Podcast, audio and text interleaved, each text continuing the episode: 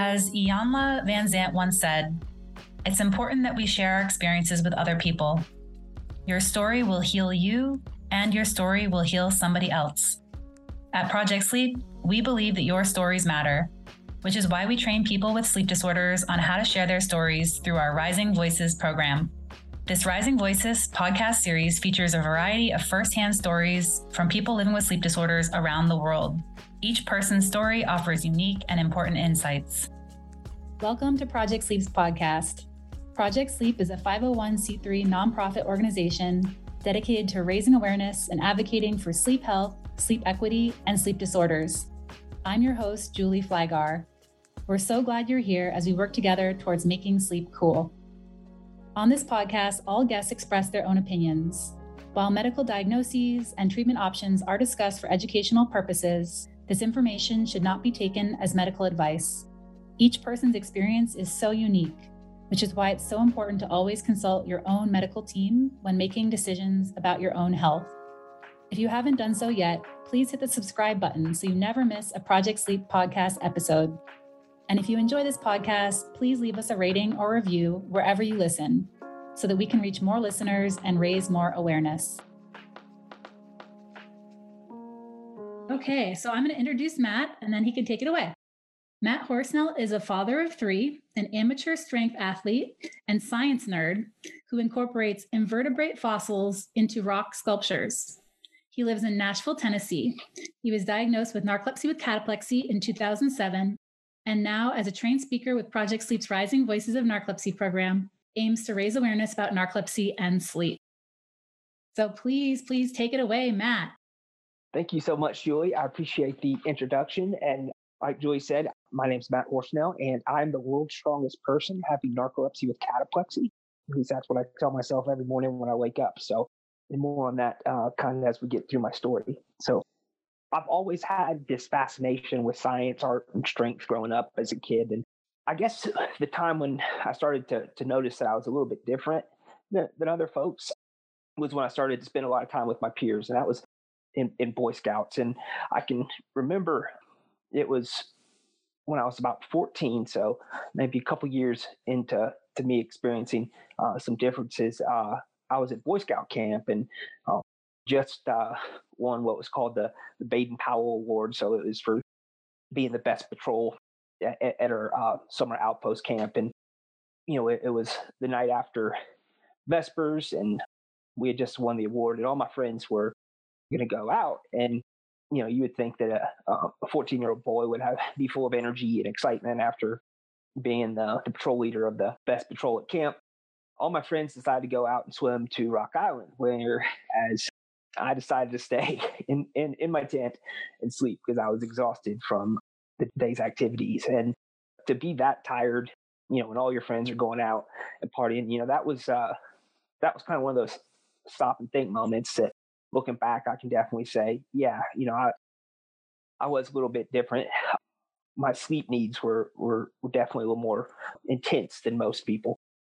A couple years later, that's so it was about you know 14 or 15 um, it was a little bit after my parents had, had gotten a divorce i was staying at my my dad's house and it was it was really late I, I was really really tired and you know i was i was walking through his apartment and uh, you know as as I, as I was getting into bed i had this dead woman fall out of the closet and she, she ran on top of me and um, it was terrifying. I couldn't breathe. I remember just screaming out, "Oh!" and uh, waking up my my little brother who is next to me, and uh, you know he's shaking me. You know, Matt, Matt, wake up! And I could hear him, but I, I couldn't actually move, and it just felt like there was this woman on top of me, and it it was just an absolute terrifying experience. And you know, my brother would, you know, he always accused me of making these smacky noises with my mouth and uh, just really getting on his nerves as I was about to go to sleep. And, but this this experience just sat with me, and it was uh, a, a, recurring, you know, what ended up being a dream that I was having. Uh, it's not something as as a teenage boy that you're really comfortable talking about. Uh, you don't go to your your dad or or your mom and go, um, you know, hey, I had this really terrifying experience where a dead woman fell on top of me. That's not something that just comes naturally, and it definitely kind of shaped you know, my, my fear of going to sleep. And, you know, so, and, you know, moving on, you know, that, that was something that I, I always kind of worried about right before I would go to sleep. Would, would this woman come back and visit me? Unfortunately, she hadn't come back too much uh, later on in life, but, uh, you know, those memories will always kind of haunt me.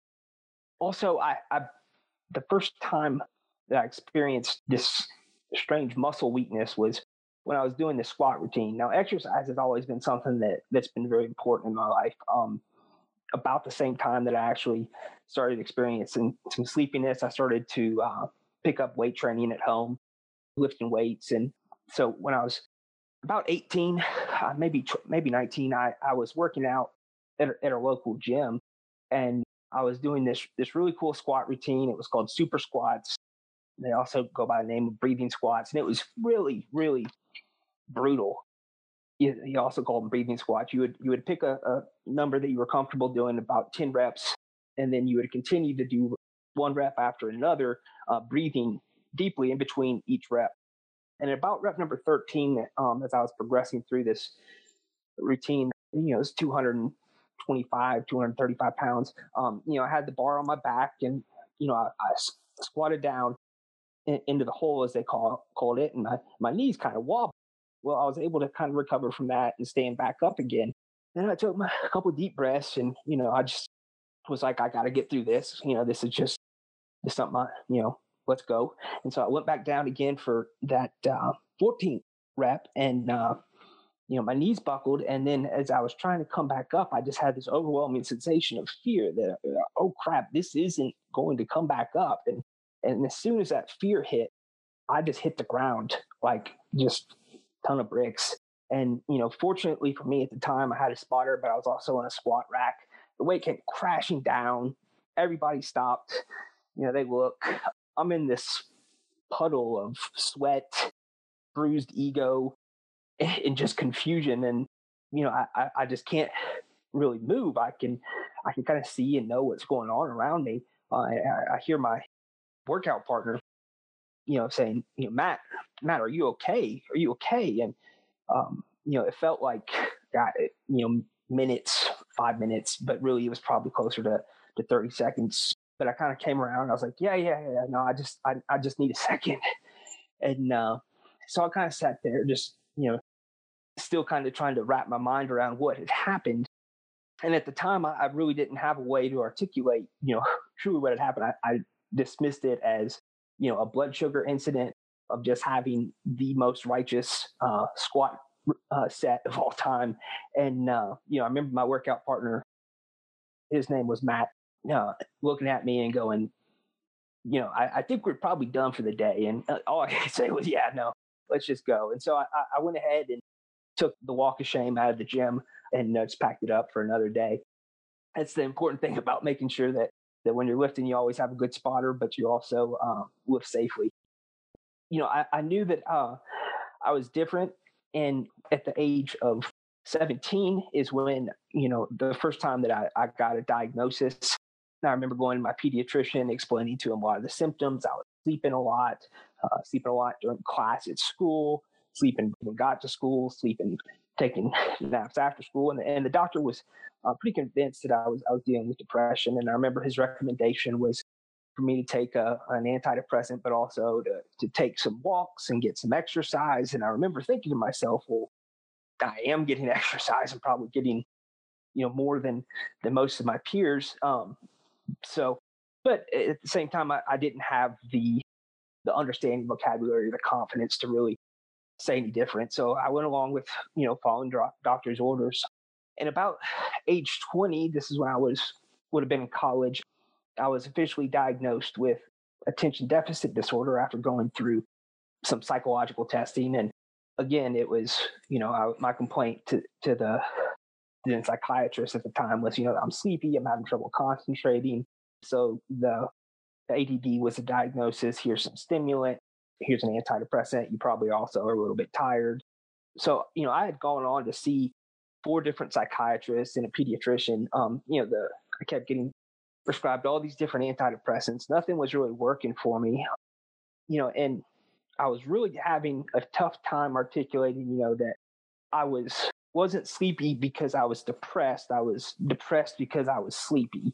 And, you know, which came first, you know, both of them kind of were going hand in hand, but that sleepiness was, was the profound impact in, on, on my life that was affecting everything else. And a couple years later, I was, I was talking with my mom, you know, and she mentioned, you know, I knew she had sleep apnea and she recommended, well, hey, Matt, maybe we should go ahead and schedule appointment for you to see a sleep specialist. And so I went ahead and, and made that appointment thinking full well that, uh, you know, okay, I probably got sleep apnea. What I found out during that appointment was that this was the initial consult. I remember filling out all the paperwork and the doctor came in and he looked over everything, looked over my sleepiness scale that we all take as people with narcolepsy before we go. And um, I remember him saying, Matt, I think I know what you have. He called in his resident at the time and he was like, you know, I think you may have a sleep disorder called narcolepsy. We need to run some extra tests to, to figure this out. And, um, you know, I can remember, you know, my doctor saying those words and it just not really, I mean, I, I heard him say it, but I was like, yeah, what, what does he know? This is no, this isn't what I've seen before. I'd studied you know sleep disorders and narcolepsy in high school and my psychology class and even in my abnormal psychology class in college and it's just what it didn't jive with what what I knew and it also didn't jive with what I knew from Hollywood and from uh, you know the mainstream uh, television and, and, movies you know I didn't just I wasn't just falling asleep left and right. Well certainly I was taking a lot of naps you know so I went and started to do some research and uh, after that and before my sleep study and uh, you know I, I realized well you know no actually there may be some truth to what he was saying. So turns out that narcolepsy affects about one in 2000 people. That's about how many people have the condition. That's not how many people have been diagnosed and more on that later. In order to get a proper diagnosis with narcolepsy there's a test but the, the main symptoms that you experience with narcolepsy are excessive daytime sleepiness which you know I had that was uh, what I was describing, you know, with Boy Scouts was that profound uh, daytime sleepiness is what interfered with me during my schoolwork. It's this feeling as if you haven't slept for like 48 to 72 hours. So it's not just your normal, hey, I'm tired because I haven't slept well. This is a, you know, a very sometimes debilitating, overwhelming feeling that, that you struggle with that can, can really affect your quality of life in so many ways. That's one symptom that everybody with narcolepsy experiences. A symptom that only a portion of people with narcolepsy experience, that's cataplexy. And that is an involuntary loss of muscle tone that comes on quite suddenly. Um, don't really know that it's about to happen. For me, you know, that first time I experienced full body cataplexy episode was when I was in the gym. And that was what, what had happened when I was squatting. The, the fear caught up with me. And before I knew it, you know, I was just on the ground. I was still conscious, I was still aware, but I couldn't move. And it, it can be a very, very, very frightening experience when it happens. It can also happen in, in partial ways. And so that's where you have a case of slack jaw, um, maybe some slurred speech, some dropsies with the hand.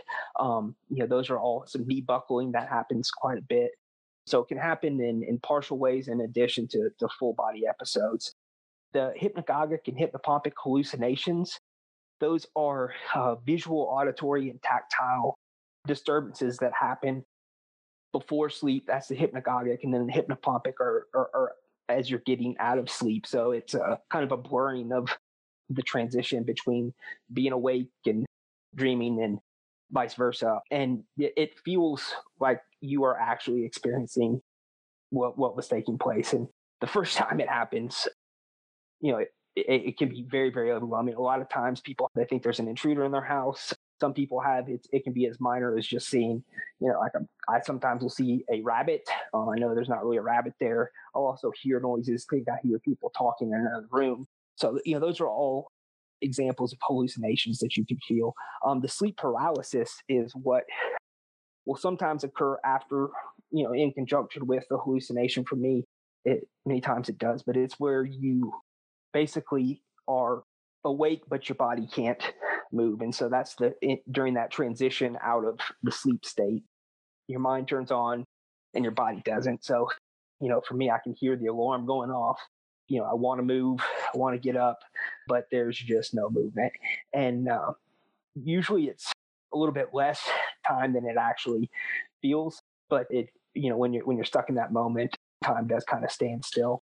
And that uh, the final symptom is the disrupted nighttime sleep. And one thing that a lot of people don't understand about narcolepsy is that you know we, we can't just sleep whenever we want to you know we're not you know fall over and go to sleep we experience temporary bouts of insomnia like the rest of the population we struggle at night. That disrupted nighttime sleep sleep ends up feeding that excessive daytime sleepiness. And that's one, one thing that they study when when they're looking at that that sleep test. There's two primary types of narcolepsy uh, two i guess only types of narcolepsy. Narcolepsy with cataplexy and narcolepsy without cataplexy. Now narcolepsy with cataplexy is associated with a loss of hypocretin cells in your brain and narcolepsy without cataplexy research doesn't really hasn't really shown there's not as much understanding about it. But you know, either way, they're both struggles that people deal with for and can have a profound impact on your life. Um, next slide, please. And I've kind of alluded to this uh, a little bit. There's a sleep test involved for diagnosis. There's two, two tests that uh, we, we work with here in the United States. There's a polysomnography, which is an overnight sleep test. They're looking at a, a whole lot of different factors. This is a test that you use to identify sleep apnea as well.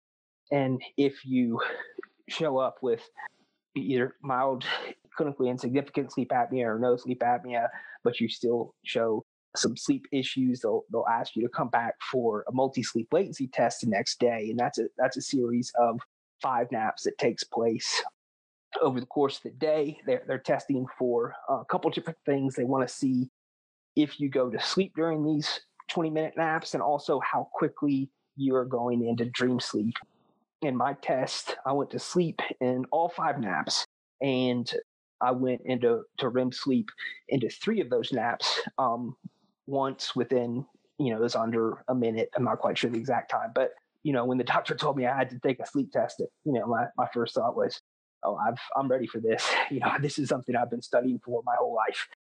So I guess you could say I aced it, but uh, at the same time, I can still remember you know, I, I, went through, I went, got all these tests. The doctor sat down, he showed me some of the results.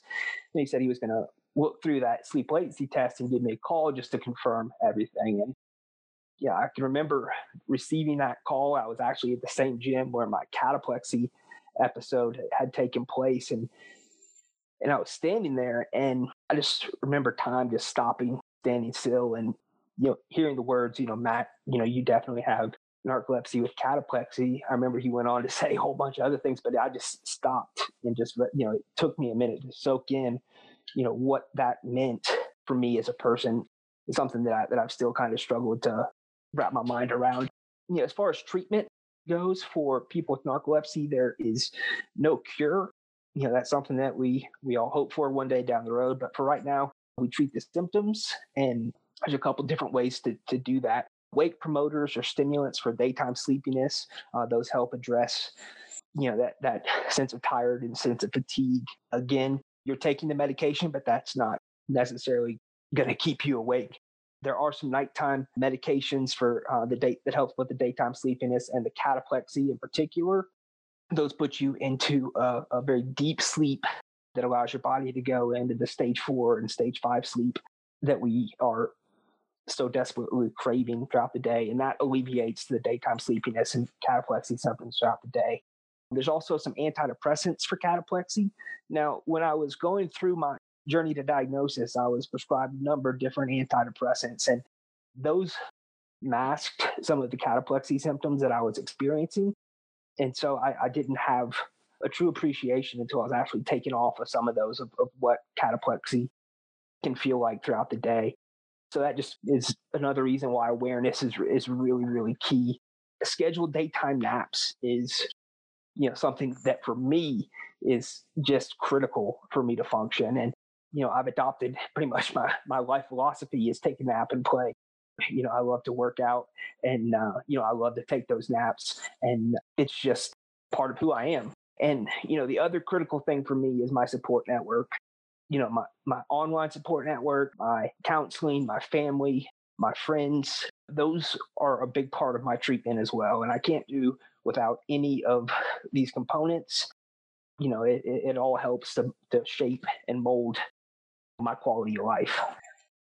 Life with narcolepsy, for me, the biggest challenge but source of greatest joy in my life is parenting with narcolepsy.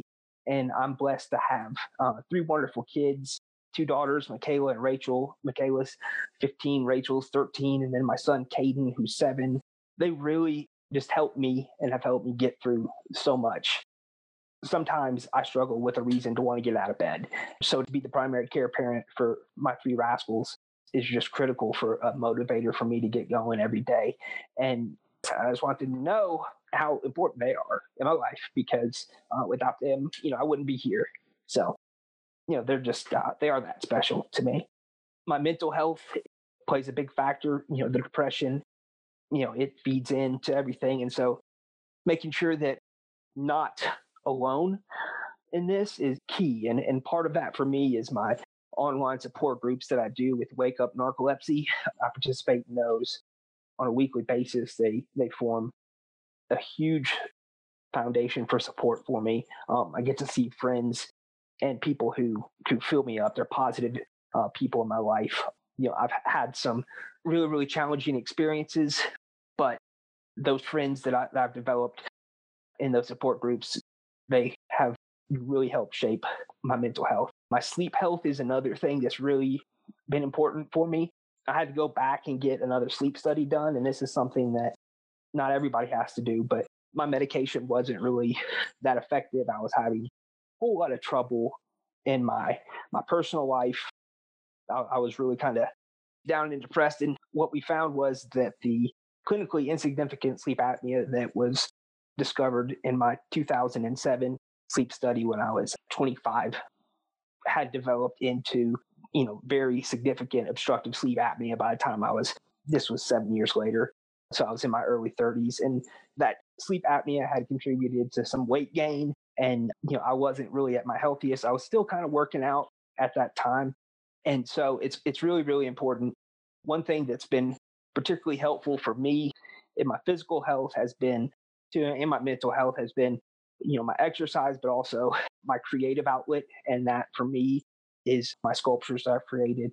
I create um, these anthropomorphic, you know, creations. So, you know, creations that, you know, imitate life. And I also am a big advocate. I work with Project Sleep. I've gone to um, Washington and I continue to advocate for advances in sleep research and sleep disorder research. And um, I've also done a little bit of speaking out with uh, no narcolepsy.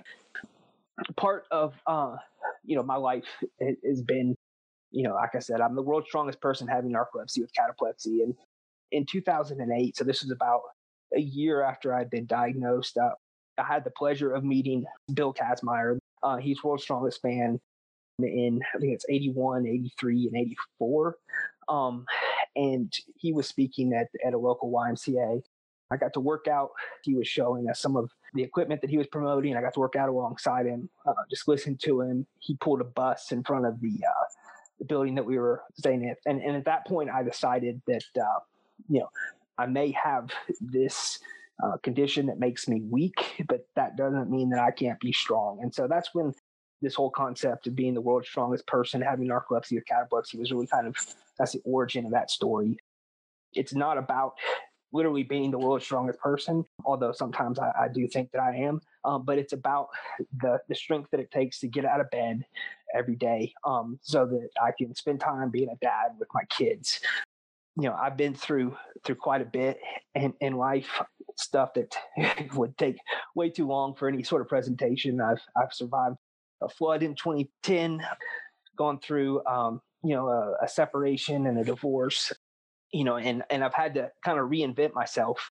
You know, I wasn't always an outspoken advocate for living with narcolepsy. Um, that's something that I that I chose to do, and that was when I was really at my lowest point during my separation, and I decided that you know I wanted to make this condition that had been kicking my butt for so long. I wanted to make it work for me, and you know I wanted to use it to to better myself and to to better the world. And I figured the, the way to do that was to reach out. And so, you know, I just started being online, making a presence uh, through social media. I reached out to Julie uh, through Twitter uh, at the time and started uh, pestering her with uh, posts, and she responded and started with in chat with my Kyle on Twitter as well, and that was the the beginning of of a huge change in my life of learning to take control of my condition and you know taking ownership of it and learning that I can use it to to make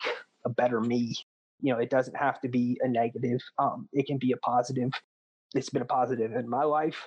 You know, it's definitely the biggest struggle that I have to deal with, but it's also the source of my strength as well. So, you know, I've got a lot left to accomplish. I want to continue to be a patient advocate. I use my weightlifting as a way to connect with other people and to uh, be a an advocate kind of on a grassroots uh, one-on-one approach. You can make a difference in the world just by connecting with one person at a time. These are great opportunities to connect with large groups of people. Being a rising voices in narcolepsy speaker gives me a chance to connect with dozens if not you know hundreds of people but that one-on-one connection that you make that you can make every day. You know when you have a chance to, to see people on a daily basis and you can discuss your symptoms how life has impacted you those are the experiences that people carry with them forever. They'll go okay i know somebody. I know matt from the gym. He has narcolepsy. He's the world's strongest person with narcolepsy and cataplexy. I don't know what that means but he's sleepy a lot but he still does awesome things. And a project sleep uh, volunteer i want to continue to do that to uh, raise money uh, resources and uh, continue to be an advocate in, in the legislative world as well. So that's what I've got in store for my future. And you know, the big reason that we're we're doing this with Rising Voices is that the average time between symptoms and diagnosis is eight to 15 years. And so that's that's kind of right with how long I it took for me. I was about 12 13 years between my symptom onset diagnosis, and that's just way too long. If we can reduce that time, and and the goal of Project Sleep, it's ambitious, is to reduce it down to, to two years. But you know, every year that we take, on, every year we get closer to that goal is is more time that somebody has to process life and to, and to live life to their best possible life that they can. Treatments are available, knowing that they're not alone, you know, and that there's a supportive environment. Right now, it's the best time to be diagnosed with narcolepsy ever. I mean, not if there's ever a good time, but with medical advances, with with social media, the ability to stay connected, all, all of these, a lot of these things that, that weren't available when I was diagnosed, they're available now. And so it's it's our time to kind of to make strides reducing that time. And under 50% of people with this condition are currently diagnosed. That means you know there's a lot of people who are out there living undiagnosed. So for if my sharing my story helps one person become diagnosed quicker or to, or to make that connection, you know, it makes my experience all the worthwhile. And so that's what we do, and that's why we do it. Rising Voices is a chance for any person with narcolepsy to go out and to share their story, to develop their story. Either you don't have to to be a speaker, you don't have to get up in front of other people. You can choose to write. There's a writing portion but it's just your chance to share your story and every story is valuable. It's the one-on-one stories that make a difference. Um, statistics only tell a fraction of the story. It's that personal connection that you make with doctors and you make with other people in the community that are going to help us reach our goals. And so with that i will kind of turn it back over to julie. Hey, matt. Thank you julie Oh, wow. Great, great job tonight. I hope you feel so super proud. I, I, do. I feel great. You know, each time I do this, it grows a little bit. I, there's more confidence. Um, you get funnier and, and funnier. I think so. I think so. You know, according to my mom, I also get a little bit more handsome every time I tell this story. so, you know, there's that too. Shout out to Matt's mom. yep. Um, yeah, she's always said I was special. Definitely special. Thank you for sharing about what your kids mean to you. Well, you had me in tears. Uh, that was just really, really touching. And I was wondering if you like you know, I always think it's interesting when kids like how did the interactions go with your kids like did they always know that you had narcolepsy when do you introduce it when do you talk about it or how has that experience been i've never really shied away from from explaining to them that you know daddy is a little bit different when it comes to sleep you know my my diagnosis was when they were so little so they've you know they've known and i've known about it the whole time. It kind of just gradually went from you know daddy needs extra sleep you know trying to explain that to the girls to daddy has a sleep disorder. They know the terminology they know what i go through better than anybody on the planet. They they see my day-to-day struggles and they're tremendous. They're in an age now where they're super helpful and supportive around the house you know rachel is my alarm clock so when we have this uh, thing called school she comes in and dad dad it's time to wake up it's time to wake up it's time to wake up and uh, she's great about helping me get up. Caden is he's seven. His awareness is growing. He you know looked at me the other day and says, "Well, Daddy, you sleep a lot." Yes, you know I, I do, Caden. Um, and uh, he goes, "Well, it's not like a bad thing." And he said, "You do a great job of like playing with me, but sometimes you know I have to wake you up." And I, and that's something that I you know I had to talk to him the other day. It's Daddy needs some extra naps, but also if you need Daddy time, you know you're the most important thing in the world. So we can get through this together. And so making sure that I go outside with them and, and spend time with them, that's, that's really key, but they're tremendous little helpers. And, uh, my, my girls help watch Caden, you know, so I can take a nap and, uh, they're, they're super helpful. That is awesome to hear. Let's see. Okay. We do have a question from Sheila. Mm-hmm. Do you ever uh, get breakthrough cataplexy with exercise? Mm-hmm. In other words, she says, I think I, I, have a limit of exercise time and then I crash. Yes, that's uh, that's a great question. I do have to to be caught conscious about that. I still, you know, squat, you know, in a squat rack, and I do choose exercises that, you know, I know I can bail on if I needed to. I've become more cognizant and more aware of what limits those are and when I'm pushing too close to those limits, and I can kind of pull back also I try to schedule my workouts during the time when I have the most spoons left, if you follow spoon theory, so that I, I, I can get my workouts in. Immediately following my workouts, I usually do take a 15 minute nap to kind of to, to refresh. But there's been many times in the gym when I've just had to say, you know what, today is not the day that I'm going to be picking up the heaviest things. I'm going to kind of reel it in a little bit. So yes, you Sheila, you know, I, I do have still experience that on occasion. My cataplexy tends to be the most impactful later on as my stimulant medication is wearing off at, at nighttime. That's when it, it picks up because my emotions are a little bit more on the surface. So that's when I, I experience the most interruption with cataplexy. The, the slurred speech is the, the big one that I deal with. The the dropsies with the hand and, and, the, and the knee buckling are things that, that I experience the most. Yeah, that's similar to my experience too. I'd say my cataplexy is worse at night. So mm. I usually work out late at night, late, late. But yeah, great description, Matt. We have a question from Eilish. I love the sculptures. Do you ever sculpt things from your dreams, like characters, etc.? I use them for inspiration. There are uh, some of my my stuff is pretty dark um and you know i do find that my creativity flows so much better to work on these sculptures at, at nighttime and so you know there's been times when i wake up when i can't sleep i'll get up and i'll, I'll actually start assembling some of the the sculptures together and it just seems like the the creative process is a little bit more seamless during that time i don't overthink and overanalyze things i'm just like yeah it looks like an eye that goes that goes there. It's it's a, a long process to, to work on a on a piece. I had a question. If I could read my writing, you gave, I think it was your first Rising Voices presentation to pharmacy students. Yeah, it was a, a busy week for me because I also spoke to a pharmaceutical company like two days afterwards, and so that was that was a busy time. But that was that was a great speech. I spoke to Belmont's College of Pharmacy.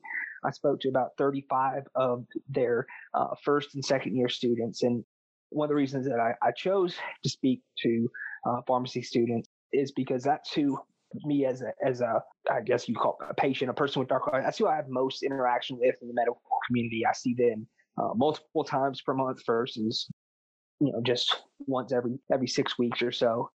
And so for me to make sure that they know what it's like living with narcolepsy, know, that was really important. I had worked in a pharmacy when I was early in college, and that was actually when I met my first person with narcolepsy. Kind of ironic, I didn't actually know at the time that I would end up, you know, being on the other side of of the counter. But I remember him coming in and you know having a prescription for uh, a stimulant dose that just seemed like high. And I remember asking the pharmacist, "Gosh, is this is this okay?" And it's like, "Well, no, this is what you know a lot of people with narcolepsy need to to function." And you know, I just thought, well, yeah, that okay. But going to see pharmacists, it's important that they have a you have a connection with them because they need to know what's going on in your life. The medication that you're taking is medically necessary for you to function. And uh, so for me, reaching uh, young people who are still, you know, learning and about uh, this, that that was really important. That's awesome. I just wanted to say that I am not sure about this. You're the strongest person. I mean, I got some muscles. you do have some guns. And not to like flatter him, but I will um, because it's true. I think Matt has the most persistence of anyone I've come across. He is so persistent in his way that he shows up for this community, for other people. And I think that is a, a form of strength that shines through so brightly. So I'm so thank you so much for your efforts um, as a patient advocate and as a speaker, and just everything you do for this community and people individually. So if you guys don't follow Matt, he's on Twitter, he's on Instagram. So make sure you follow him. So we have from Kimberly. Uh, Kimberly says, Can you talk a little bit about how you deal with health insurance and support of your kids? Okay, that's a great question. Um, for me, I am, you know, I only work part time. Well, that was before everything happened, but I'm blessed to live in a state that does have a fairly good Medicaid program. It's called TennCare, and they provide uh, coverage for minors who don't have it, and also for people who are considered uninsurable and who fall below certain income category. And so I meet those qualifications. You know, it's limited in terms of the number of prescriptions I can get per month. And, you know, I do have to at times jump through a little more hoops, um, but I'm very blessed to have that. And, you know, that's just the importance of making sure that you know this is going to be me stepping on my uh, political box here for a minute. The importance of, of having you know Medicaid, Medicare, and government assistance for insurance.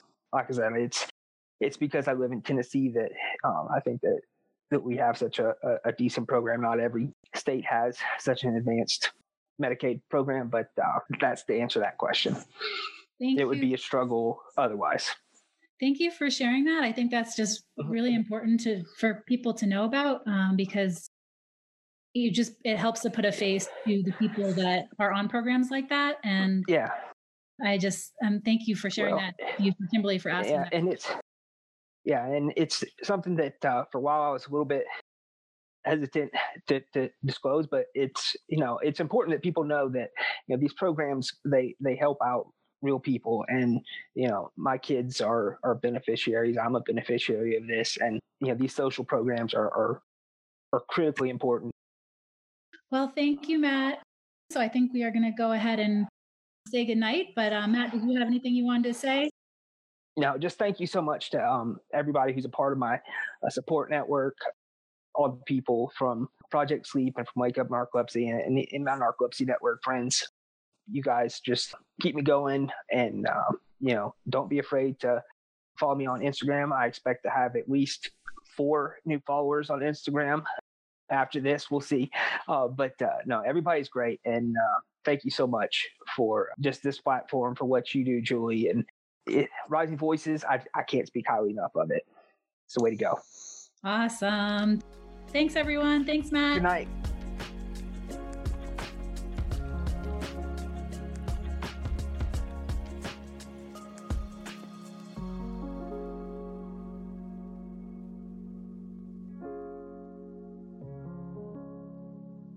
Project Sleep podcast is produced by Carver Sound Productions. For more information on podcast production services, visit carversoundproductions.com.